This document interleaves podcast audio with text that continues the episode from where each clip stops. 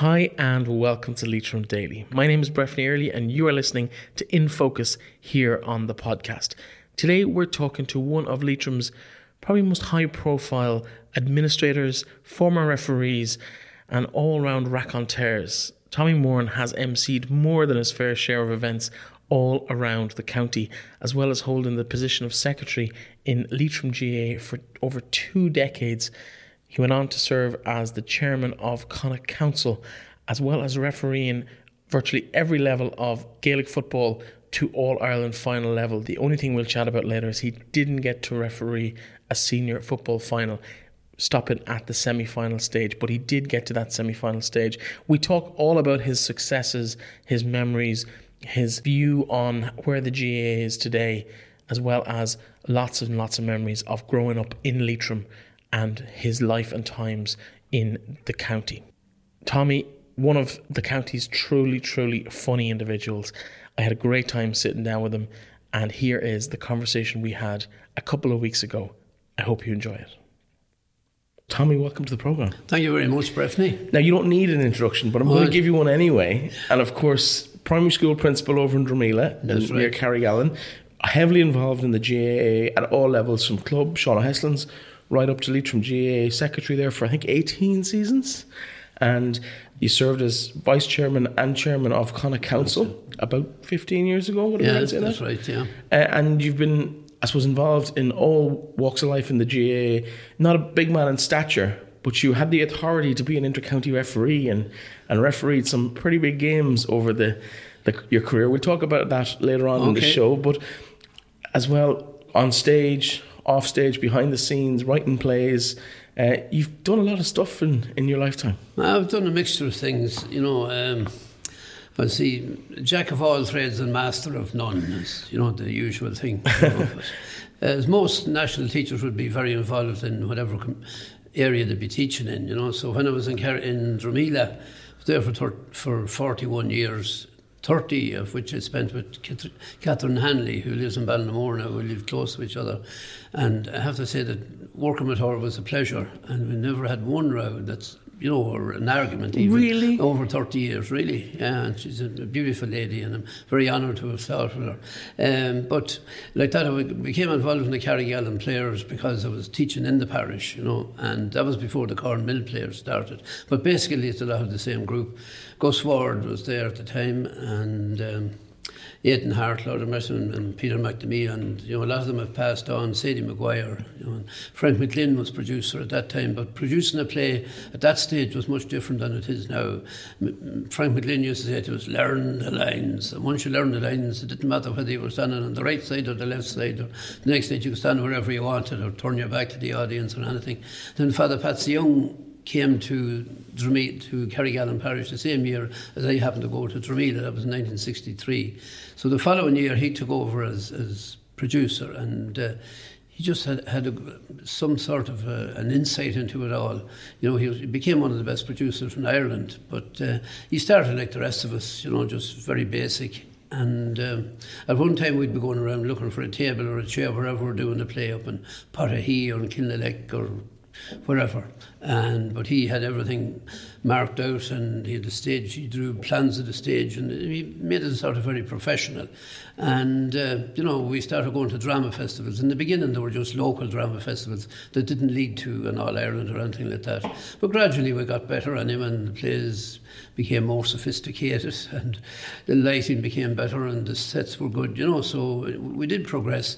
And I remember we won the, the All Ireland confined, and then that was, gave us an entry into the Athlone. And, and uh, Athlone being the All Ireland finals. yeah, and uh, I won Best Supporting Actor at that, so uh, that was a big thrill for me altogether to win that. Uh, Seamus O'Rourke, of course, won later on, and lots of the Carrigallen players have won, and Seamus won the Best Actor at the All Ireland. But subsequent to that, they built the theatre in Carrigallen, you know, and then the, the called the theatre the Corn Mill because there used to be a corn mill at the location, and then a lot of the same cast like. Killy McGuinness and Gus Ward and all of those stayed on, you know, and then I was involved very much in the GA and I really hadn't time to be in the drama. But I loved the stage and still love to be acting actually. But you did combine the GA and your love of drama through Scór. Oh, well, it did, I suppose, yeah. Uh, the score competitions, of course, are very short lived. You know, they're going since 1970, but I mean, it's a, it's a short season enough uh, because it'd be the week before the Scór competition we'd begin to think of what to do in it, you know. And Ballinamore always, and you know, all the clubs in the county always had singers and dancers and performers. And it was good for the G in that way that it brought in a lot of new people, people who had no interest in going to football matches or whatever. A lot of them were very interested in having kids dance or play music or, you know, go on quiz teams and that sort of thing. So I used to write lots of bits of silly and novelty acts. And uh, we won three All We won a number of All Irelands in Ballinamore, but I happened to be in three of them. But other ones I had written and I used to produce or help produce them and so on. So we had, uh, Ballinamore is one of the best um, clubs in the country, you know, for having won All Irelands. But it's not all about winning All Irelands. We had a great crack at it and entertained everybody and we entertained ourselves. And we had bus loads going to the All Ireland and coming back. You know, the Scór usually being Saturday night, and the members coming back from Dublin and they were going to First Mass in Ballinamore, and Pat Fanning was dancing up and down the middle of the bus at the same time. We were only arriving back from the Scór that had finished 11 o'clock the night before. So, it, but it did open up the GA to a lot of people, I think, who normally wouldn't have been involved in it. And then when the families became involved, it probably led to a lot of the girls becoming interested in the GA and then subsequently playing football and so on. You know, so it, was an important aspect. Well, some people had no time for it and so on, but it was it was an important aspect. I enjoyed it, you know, and I did MC at All Irelands and various things and you know, you, you never be stuck for a job at Scór. That's one thing about it. Um, but Leitrim, Leitrim has, has, a very good record in that, you know, and it's glad to see that it's still going, you know, and it's a long time since 1970. So there's a whole new committee now run the Crossing Girls, and, and, you know, there's loads of new, well, that's what you need. You don't need old fellas like myself at it now, you know. And um, Leitrim have won quizzes, you know, All Ireland quizzes, and they've won it uh, recitation. Recitation of one, yeah, mm. and um, solo singing, solo singing, and Hamilton yeah. dancers have won. They've won the set dancing and the figure dancing, and you know, and the Scór na nÓg, they've a lot of winners as well. You know, so it, it's it's great, and it provided a platform for people as well. In terms of your love of the GA, because the GA has played a massive part in your mm. life, and I think most of your profile or your people who know who you are is through your roles in the GA. both I'm going to say as a player back as a, were you a player? Well, uh, I was a very limited player. Now I have to admit that's one thing I couldn't do very well. I saw a word, a new word that seems to have come in. It's deselect. Uh, it'd be selected on the team when there'd be about 12 or 13 there, and I'd be corner forward or left half forward or whatever. And then somebody else would come and I'd be deselected. I'd be out in the line or whatever. But I didn't mind, you know, I used to play for the crack. But you, would, you know, long before we ever joined the formal GAA, we were playing football on the street in Ballinamore, you know, kicking ball on the street because there was very little traffic at the time, you know. We used to slide on the street and did everything. And then Paddy Dolan, of course, would probably be the first lad around the place to have a football and uh, we go to a field where the barracks is now in Ballinamore and we'd pick two teams. And Paddy, of course, had the ball, so he also got always got first pick. And if the team wasn't winning, he'd get huffed and he'd go home with the ball, and that ended the game. But we played, and then I remember uh, Ballinamore, there was always great interest in Ballinamore in football. And um, in 1952, Leitrim were in the Connacht junior final and were, uh, happened to be training in Ballinamore. The pitch had just opened that year. And Columba Cryan and Brian Sweeney were on the team, you know, and there was a number from around Aughawillan and so on on the team. And Pike McGarty was on it, of course, as well. So we used to be down in the park, and that was, you know, great to be there and kicking the ball back out to Columba Cryan. He'd be practicing the frees and Cathal Flynn and so on. And Leitrim got to the All Ireland Junior final that year. I remember going with Oliver McKiernan, a man who never went to a football match late Oliver McKiernan, but he, decided to go to the final. He must have brought bad luck on the team because he only scored two points. Meath won 11 points to two in Breffni Park. And uh, then after that, of course, led to the great Leitrim team of the 50s. You know, Packy McGarty, Cathal Flynn, Columba Cryan, Noel Blessing, you know, there was magnificent team. And I often think that um, at the time emigration was very high, just as it had been back in the 80s and has been recently as well. But there were great players, from Mike Dillon from Cloone and Joe Bohan from Gortletteragh and Pascal McTiernan from Manorhamilton and um, Eddie Rowley from Mohill and uh, I, I think I mentioned Joe Bowen, but a lot of them went to America in that in the mid fifties. And if they had been around when McGarty and the boys were playing, they certainly would have won the Connacht finals. A number of them, I would imagine. And that team was unlucky in that they came up against the great Galway team with Sean Purcell and Frankie Stockwell and Jack Mahon and Jack Mangan and all those players. Uh, and terribly unlucky not to win. But at that time, there was something in the, in the psyche. I remember the 1957 Connacht final uh, sorry, 1958 Connacht final, and Leitrim were beaten by two points, 210 to 111. I can even remember the score. And Paddy Dolan was playing at the time, even though he was quite young. Paddy started playing, like Paddy McGarty started playing for Leitrim when he was 16. And, you know, the, Packy McGarty was cheered off the field that day because he had such a magnificent game. But Leitrim were nearly happy to come within two points of Galway. It seemed like success. So it took a long time for that to get out of the system. And that was one of the things that in 1994, that, you know, the players were different then. There were, you know, a lot of students in it. There were fellows doing degrees and so on. And they didn't want to talk about the past or anything like that. I know that your own uh, grandfather would have been... Um, uh, playing with Leitrim back in 1927. grand uncle, My sorry. mum's granduncle, uncle, sorry, yeah, Paddy sorry. Carey. Paddy Carey, that's right, yeah. Sorry, excuse me. And, um, you know, 67 years was a long time for to win again in 1994. But the players at that time. Before we get on to 94, Sorry, Tommy, because yeah. I want to spend a bit of time on that, but because you were intrinsic to that, you were secretary of the county board at that time, Yeah. but you're, let's talk a bit, rewind a little bit back to your own involvement in inter-county sport, and that would have been with the whistle in black in the middle um, Oh, as a yeah, referee. yeah. So how did you end up in a referee's uniform in the middle of Croke Park, refereeing a All-Ireland semi-final? Well, it probably started in college when I was in St. Macartan's in Monaghan. I, I couldn't make the team, you know, but we used to have junior leagues and senior leagues and all that. And I'd be playing in the junior leagues, of course. Anybody, could, everybody was on a team in some form or other. And then I used to referee a few uh, senior league games, and they were tough, mind you. And then when I went to the training college, I was involved with the Erin's Hope team. Uh, again, not as a player, of course, but I just wanted to be there. I was gathering up the jerseys and so on. So I had lots of training at doing that. The priest asked me to look after the dressing room in the in the college, and when everybody was finished, the recreation, I'd go around and pick up the socks and the togs and the jerseys, and you know, pile them all away and get them laundered and all the rest. And so then, uh, when I, I went to after the training college, uh, when I came back to Ballinamore, uh, I remember being at a match, we were playing Drumkeerin, down in Drumkeerin, and the referee hadn't, I can't remember who it was, but he hadn't turned up. And they decided then they would toss for a referee. So Eamon O'Grady was nominated by Drumkeerin. I happened to be nominated by Ballinamore. And you could say I won or I lost. But anyway, the, the toss happened with me and I refereed the match. And I must have done too badly because uh, the next week I was refereeing another match. So in the county board, as Peter Flynn famously said one time, all you need to be a referee in Leitrim is a whistle and a car. So I had no car at the time, but I had a whistle anyway, and it started refereeing then. And gradually, you know, you get appointed to games and county finals and so on. And I got some minor league games in Connacht, and um, then, of course, getting the National League game was a big honour. I remember Offaly and Longford played the first National League game that I won, and you'd be running to buy the paper Sunday morning to see that they say anything about you in the paper. And it was great. What I realised afterwards, when you weren't mentioned, it meant you had a good game.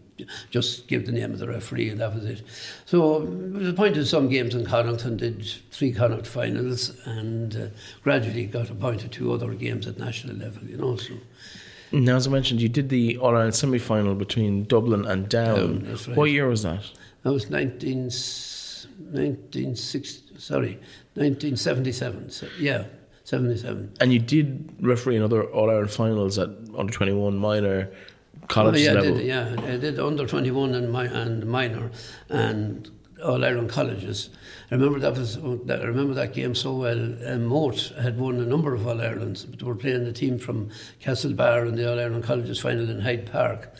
And uh, Claremorris, sorry, not Castlebar, Claremorris team were winning the whole way through the game, right up to about I suppose injury time wasn't as prominent then as it is now, but it was in the day and moments of the game anyway. And a high ball went in, and I remember a guy he played with, with Mayo afterwards. He happened to lift the ball off the ground, you know, so I had to give a penalty. And uh, scored the penalty and won by a point.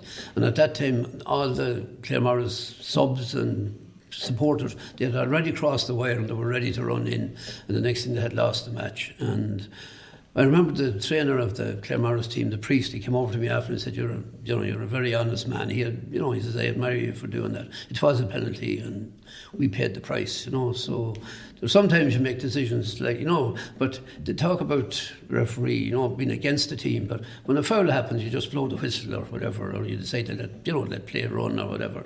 You don't be thinking, well, it's uh, I don't want Cavan to win or I don't want Kerry to win. You know that doesn't come into your head at all. You, you do it sort of spontaneously, and you know um, a referee, no more than a player, I suppose, is only as good as his last game. You know some counties like me refereeing and other ones didn't want me at all and that's the way it goes you know in terms of I suppose regrets would you look back on that and say I would have liked to have done a senior final. Was there any jealousy when Seamus oh, Pryor got the honour? No, not, I was delighted Seamus Pryor. Seamus Pryor would be one of my very best friends. I was delighted that he, he got the All Ireland and he did a great job in it, you know, and he deserved it. You know, he was a great referee.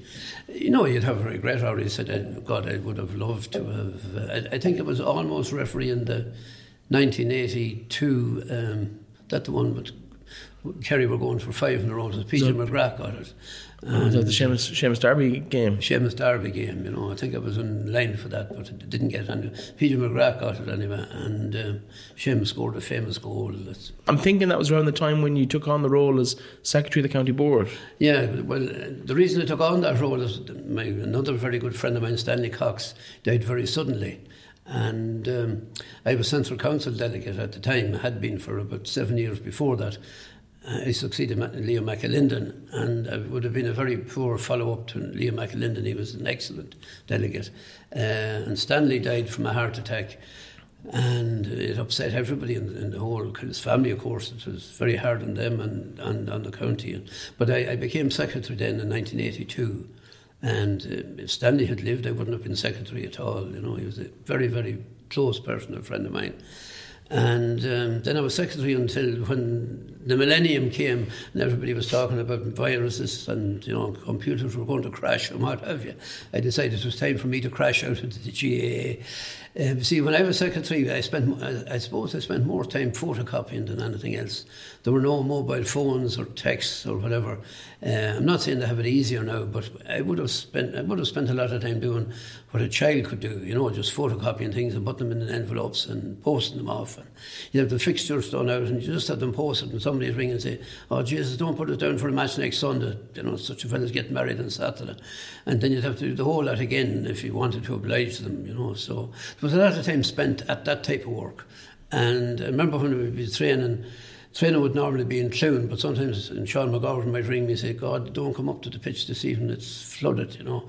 So then you'd have to inform the players you know, and that would mean making probably 35 phone calls, half minute phone calls. Just say, don't go to this evening, go to Fenagh or go to Carrick or wherever it was. So, all that, the technology has helped, I think, in the administration.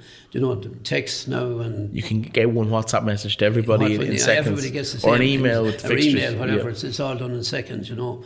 But I mean, every county secretary was the same at the time, you know. But uh, it, it meant a lot of work you know, there was never a day where you could say, I have nothing to do today because you had fixtures to do out or whatever.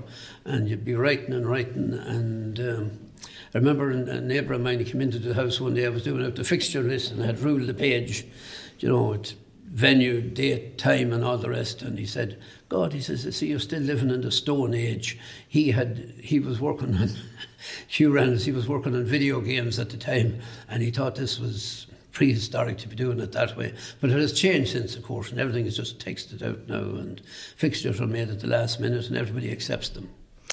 In terms of you, you stepped down from that role, as you said, the very, very end of the last millennium. That's right. In December, because yeah. I actually started my. Uh, in That's right. You were PRO. Yeah, yeah. so I came That's in right. the, at the same convention that you stepped out at. Yeah. But that wasn't your last involvement in, in football, no, although not uh, intentionally, because Leo Kenny has was put forward Leo, at the time. Leo Kenny was was was had been appointed as um, vice um, chairman, um, vice ch- chairman or vice president, whatever. You know, the chairman's president is, is the yeah. same thing basically, and. Uh, Leo had just been appointed and would have been a great, he was a great kind of council delegate, a marvellous GA man. He was man steeped in the GA, you know, in his own club Ballyman, and he had been in Castlereagh, and he wrote a number of GA books. And indeed, I worked with him on one of the Leitrim GA books afterwards. And um, but Leo died suddenly at a GA function here in Carrick-on-Shannon. And then I was asked, would I go for Connacht? And I wasn't sure. Joe Flynn and Seamus Pryor were, were the delegates at the time, and I thought one of them, would, you know, would be anxious to do it. But they said no, and they asked me would I go ahead. So Michael McGowan was also interested, and I happened to win the vote. So that's how we became involved in Connacht. Unfortunately, it was as a result of another good friend of mine dying, you know. So uh, I was with Connacht. I enjoyed the time with Connacht. Uh, and um, it was three years because Leo had just started, so I became vice president immediately, and then I became president, and then later on, uh, it was Leitrim's turn. You see, in, in Leinster they're voted in, but in Connacht was only the five counties. It's a rota. It's, it's an rota system. So it was Leitrim's turn for the PRO, and Joe, the late Joe Flynn was chairman here in Leitrim at the time. And he asked me to go, and I said, "Oh God bless you, no, you better somebody young that knows all about computers and all that sort of thing." And he said, "Well, I have asked a good few, and he asked the current PRO at the time was Colette Fox, and she wasn't interested in doing it. So I found myself back in Connacht Council as PRO, and um, so that was another three. So actually, I spent nine years with Connacht Council then, you know." What was your takeaway from that? Because very few Leitrim people actually get that experience of being involved in the GA outside of the county in terms of the administration? Oh yeah, well of course. See, when you're president of the provincial council, you're automatically on the management committee, and I suppose. Um, funny enough, I was on at the same time as Jerry Mahan, my neighbour Jerry Mahan, and he had been on it previously, but it was his turn to come again uh, at Central Council it, it, follows a rota system for Connacht as well. And uh, one of the big things I was involved in was actually the discussions on the opening of Croke Park for the soccer and rugby. And I was seeing I was on the management committee at the time, Sean Kelly, who was the president at the time, and he asked me would I go, and there was only a small group uh, from the GA meeting the Philip Browne and John Delaney and some other members uh, from the rugby and, and the soccer, and they wanted to rent Croke Park. And Sean Kelly had, well, he was the main reason behind it that he got the clubs to really you know, make sure that the club the delegates voted the way the clubs wanted them to vote. So it was passed anyway that it would be available for soccer and rugby. So it was at those. Uh, yeah, you had that experience of meeting John Delaney. I can't let the name pass yes. at, at, the time without asking you your opinion on on him in that situation. Did you have much contact with him? What I hadn't really, but you know, we just had a few meetings now. But I, I, would have to say I found him extremely. He was a very nice man. He seemed to be involved in the GA club. He had young kids playing hurling, and I think he was training them as well. And Philip Browne, and then there were other officials from the IRFU and the FAI, but there was no whisper of anything at the time, you know. And uh, of course, I didn't know him, and he didn't know me or know many of the other GA people, you know.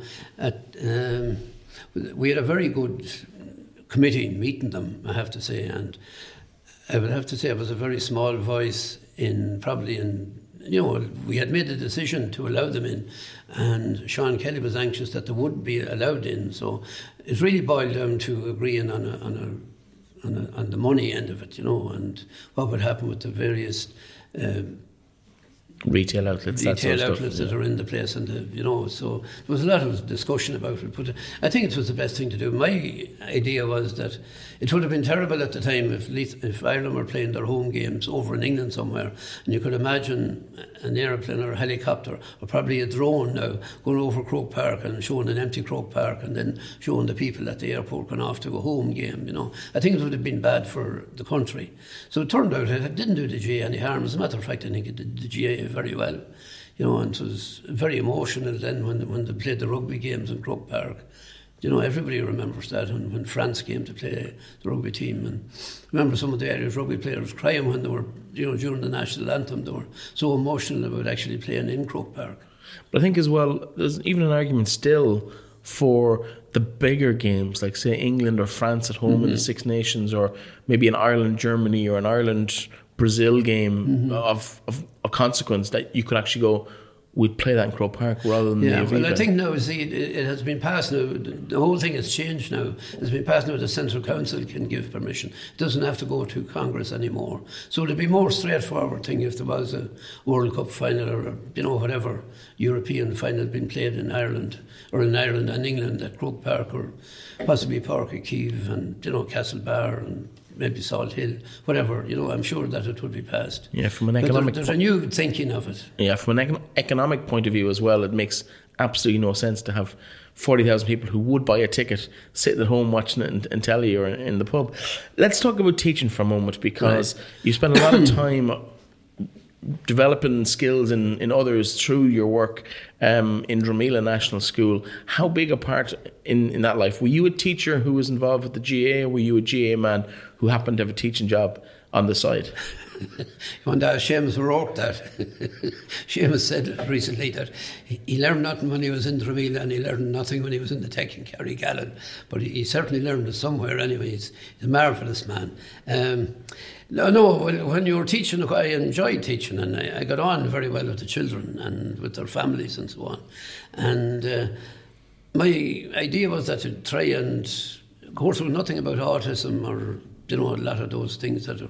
By the time I was finishing teaching, we had, you know, t- special needs assistants and that sort of thing. But that hadn't been in the beginning. And um, I remember when I was going to school myself, if a child was writing with his left hand, the nuns or someone would be slapping them because they said, "It'll- you'll destroy your brain if you're writing with your left hand and so on. So if somebody wrote with their left hand, I let them write with their left hand, you know. So I, I hope I wasn't too strict, but um, I suppose the best way to judge it is to meet lots of past pupils now and They still you know, talk to you. They still speak to me anyway, so it's pretty good.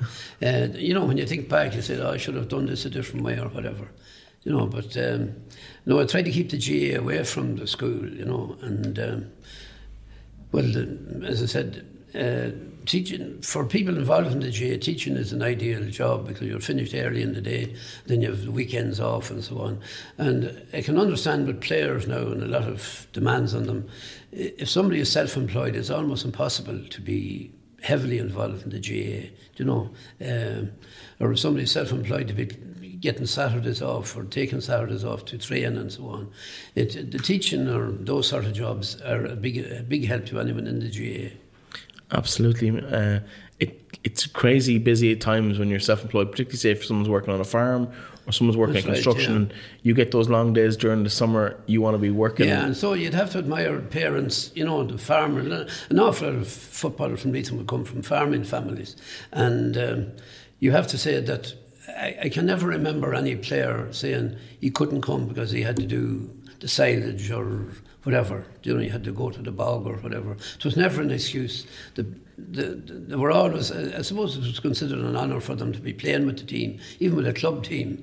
And the GA has that thing ingrained with everybody. Is you know, Leitrim or Ballinamore or Carrick, whatever club, or Aughawillan, whatever club it is, comes first. We have to honour that the club by, if you're good enough to play with them, you should be available to train with them and so on. And obviously, Ballinamore has played a big part in your life, whether it was the Gaelic Club or the, the drama group that we mentioned earlier, or the novelty act and the Scór. But you're now involved in a new development in Ballinamore, which is the the development of the Island Theatre. What's your Yeah, what's your role in that, or what's Well, I'm just on the finance committee, really. Um, no, there is a, a, a committee, you know, an executive committee that's doing the work, and they decided what should be done with the hall. Well, uh, they did it after consultation with practically everybody in the town, or anybody who wanted to submit ideas. You know, they were uh, taken on board, and all the you know the voluntary committees around the place had their input into it. You know, particularly the music society and the drama and all that. But the, the hall is for everybody, and. Um, it's it's expensive. Uh, it's going to cost a lot of money, but have there's three hundred thousand got from grants and so on from a number of sources, you know, and so it's up to the local community to raise another three hundred thousand. So I'm just on the finance committee with that and trying to ask people if they pay you know a certain amount of money each year. So they have a scheme going that if they were hoping that people would pay two hundred and fifty pounds a- or euro rather a year for five years and then there's a, a draw at beginning in January for five thousand for anybody who had paid during this 2019, you know, so it's, but only one person can win the money, of course.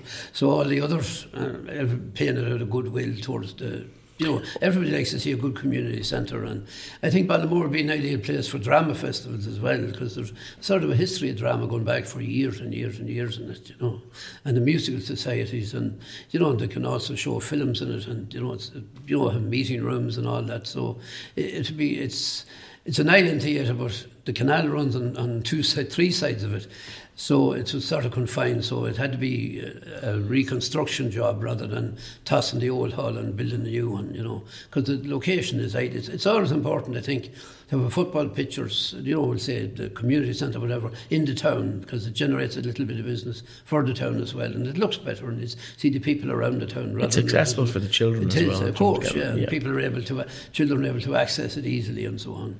Absolutely. Tommy, You've been around a few Christmases, and yes. I know Christmas isn't. We're recording this previous to Christmas Day, but right. it'll be aired afterwards. How has Christmas changed in the period of time, and how has Leitrim changed over the last, I'm going to say, 70 plus years? Yeah, I'm 78 at the moment, so. well, I don't remember all 78, but remember uh, 73 or something of them. Um, I suppose the thing that has changed an awful lot because I mean there's so much concentration now on children for Christmas and Santi and what have you.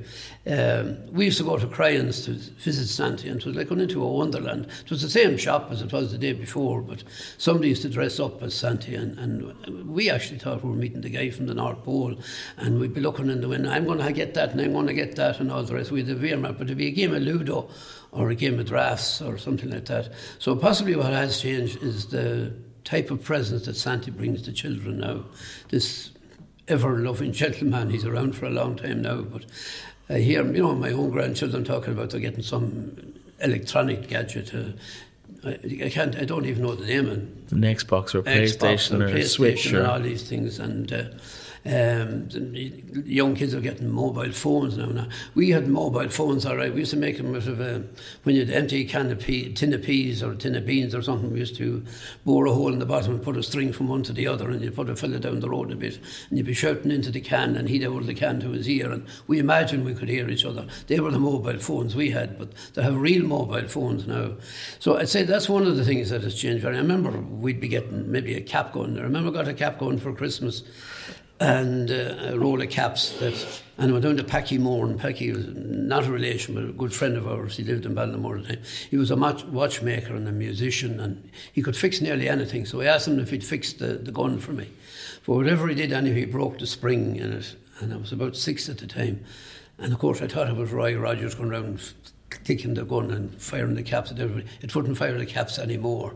And I never forgave him. I hope he's in heaven now, but I hope when I, when I go up there, I'll get him to fix my cap gun right. But then you'd be running over, I'd be going down to my good friend Noel Sweeney, who's also a cousin of mine, see what he get. He might have got a game of drafts, and Shane Sweeney might have got a game of Ludo, and Frankie Byrne might have got a, you know, a football or something like that. And they were all simple things, but just we were delighted. It was marvellous.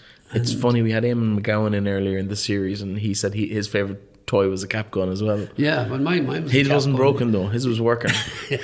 well, mine was working when I got it, but of course I, I didn't know what I did with it. See, we were lived beside the Lyric Cinema in Ballinamore, and a lot of the films were cowboy films. So we knew Johnny Mack Brown and Roy Rogers and Hopalong Cassidy almost as if they were living in the town, you know. And we wanted to be like them, and we'd be running down the hill and clapping ourselves on the backside as if we were riding a horse and all that sort of stuff, you know. It was very important to have a gun or whatever. And a fairly vivid imagination, it seems. And, and yeah, we had great imagination. That, that, would, that would be the thing that kids now, if, if their toy breaks down or whatever, they're straight away they want daddy to get another charger for it or order it something else online or whatever, you know. Uh, we played games in the fields and up and down the street and so on and we had pea shooters. That's uh, like a tube. We used to fire haws out through them and catapults, and we used to have a hoop. That'd be an old bicycle wheel, and we'd be hurling it down the street, and uh, everything was homemade or handmade or whatever you call it. But that would be the, one of the biggest changes of Christmas. Uh, the Christmas was always busy in the shops. I used to spend a lot of time in Dolan's shop, and Mrs. Dolan and that's Paddy Dolan's shop. She would always have a brack, Well, Halloween wouldn't be the normal time for a brack, but everybody, every customer full time customer would get a brack and maybe a bottle of orange. It'd be like that Miwadi orange, you know, and maybe a half dozen of stout or something like that. There'd be a Christmas box from the shop. And the Christmases, you know, we all, I can never remember being hungry. My mother was a marvellous cook anyway. She made boxty and a lot, and not for Christmas. Uh, Halloween was the big time for boxty, but we were never hungry and you know we had a range in the house and she could cook away and you know there was always I don't know if it I can't remember it was a turkey or a, a chicken whatever it was. Anyway we'd have lots to eat and custard and jelly and all that sort of stuff. But uh, and people coming home was a big thing you know everybody comes home now a lot of people come home. I mean the, the airports now they're making programs that people just arriving at the arrivals there and asking them where they're coming from and so on. And they might only be coming for the weekend you know from Europe or see they're scattered all over the place now. But at that time, people were mostly in England or in America. And of course, the parcels from America would have been a big thing for Christmas. I'm sure the kids would run a mile now if they saw the parcels from America. There'd be a big box coming, and there'd be clothes in it that would be completely different than the clothes here. You know, there'd be vivid colours in it, and dresses would be sort of silken dresses and so on you know, if the people got them now, they wouldn't wear them in a fancy dress, I don't think. You know, the, the, but we thought they were great and they were lovely and warm. And everybody got Christmas parcels. And then the people, you know, I often wonder, the people used to post turkeys to America. How that worked, I honestly don't know. It was, that sounds like a recipe for disaster. I would like to see the recipe at the end of that. There's a lot of chefs telling you how to cook a turkey now. I don't know what recipe they'd have for uh, cooking a turkey that was after being posted in Ballinamore and arrived in New York. Yeah, absolutely. Well, Tommy, thank you so much for coming in, and thank you so much for everything you've done for Leitrim over the, the last oh, years. I'm very, I'm very proud of Leitrim, man. Anything you can ever do for Leitrim, I'd be delighted to do it. We didn't really talk about '94 at all, which is kind of nice That's because right, you've yeah. probably talked about that uh, forever and a day for the Yeah, last twenty-five yeah, years. What we want is another 1994. Breffney is the next one is the important one now. And is that realistic? Well, uh, you know, you, you'd say, I suppose before 94, you'd say there was a real, you know, you could ask the same question in 1992, you know, say that. And when PJ Carroll came at that time, he, he changed the whole mindset. That was one of the important things. But another point that happened, of course, at that time, we, we had a lot of good players at the time. You know, we had a better panel possibly than there is now, you know.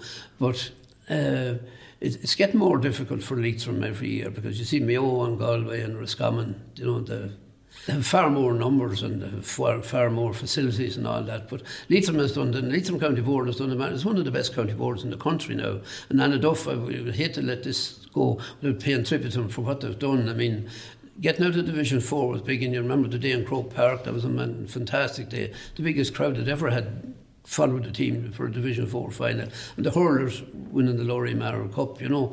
And then the, the opening of Annaduff, the Centre of Excellence, was a marvellous thing for Leitrim.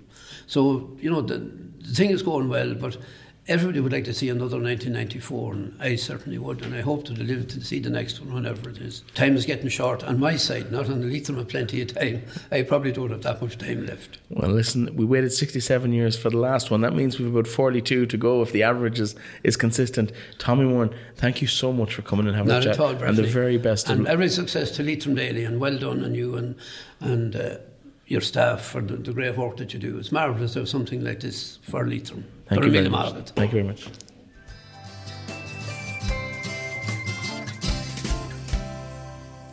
And that, folks, is all we have time for today. Thank you so much to Tommy Moran for sitting down with me and sharing some of the stories. We didn't even talk that much about football. It was so entertaining and so interesting listening to Tommy talk. We must have him back on the show again. Well, that is it for today, and we will be back tomorrow with a look at what's on around the county for the next seven days. Talk to you then.